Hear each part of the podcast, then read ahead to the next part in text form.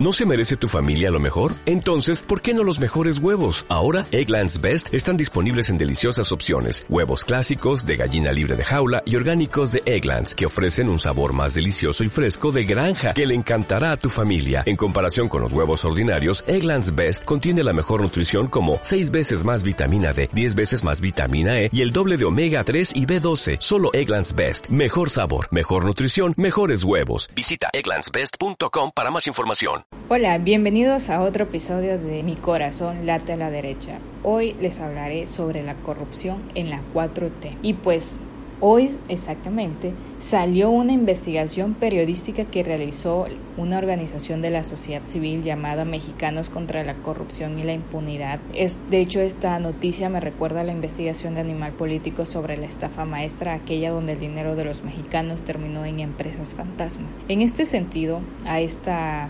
investigación que realizó Mexicanos contra la Corrupción y la Impunidad me gusta llamarle la estafa cínica de la 4T, pues Carlos Lomelí, actual superdelegado en Jalisco, se le vincula con una red de empresas que se dedica a la venta de insumos médicos para el gobierno. Son varias empresas farmacéuticas las que sus apoderados legales son familiares y colaboradores cercanos al doctor Carlos Lomelí. Pero esto no es exclusivo del gobierno actual, pues en el sexenio anterior estas empresas recibieron millones de pesos por parte del gobierno para la compra de medicamentos es decir, llevan años haciendo este tipo de estafas. Estas empresas farmacéuticas han tenido demandas por vender medicamentos al doble y algunos medicamentos falsos. El doctor Carlos Lomelí fue diputado por Morena, luego candidato a la gobernatura de Jalisco, en la cual perdió. Después fue nombrado por AMLO como superdelegado en Jalisco. Actualmente sus empresas han tenido por adjudicación directa, es decir, sin competencias, contratos millonarios para vender medicamentos. Sin duda, era muy ingenuo creer que con la autoridad moral de AMLO la corrupción disminuiría. La corrupción es la consecuencia del problema, más no el problema.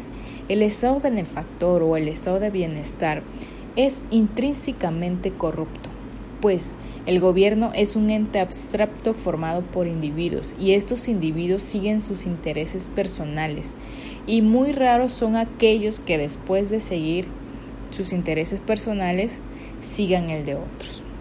Estos individuos que manejan el gobierno buscan primero su bienestar y si queda dinero buscarán el de otros. La estafa maestra y ahora esta estafa cínica de la 4T son un ejemplo que los individuos buscan primero su bienestar.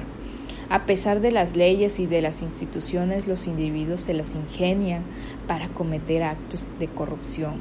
Sin embargo, la mejor forma de disminuir la corrupción es quitándole el poder al gobierno sobre asuntos que no administra de forma correcta.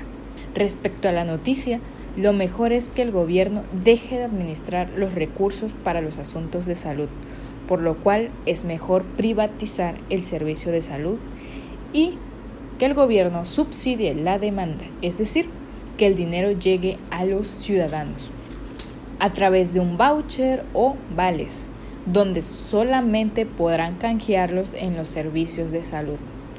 Es decir, hay que subsidiar la demanda, no la oferta. Que la oferta, o sea, los servicios de salud, los que ofrezcan el servicio de salud, estén compitiendo para ofrecer el mejor servicio de salud. El sector privado no presenta tantos actos de corrupción y si presentan, por lo regular son protegidos por el gobierno, como lo vemos en este caso con el doctor Lomelí y sus empresas farmacéuticas. Además, el sector privado sabe que si sus empleados o entre otros asuntos cometen actos de corrupción, la que pierde al final es la empresa y en este caso a ellos no les conviene perder.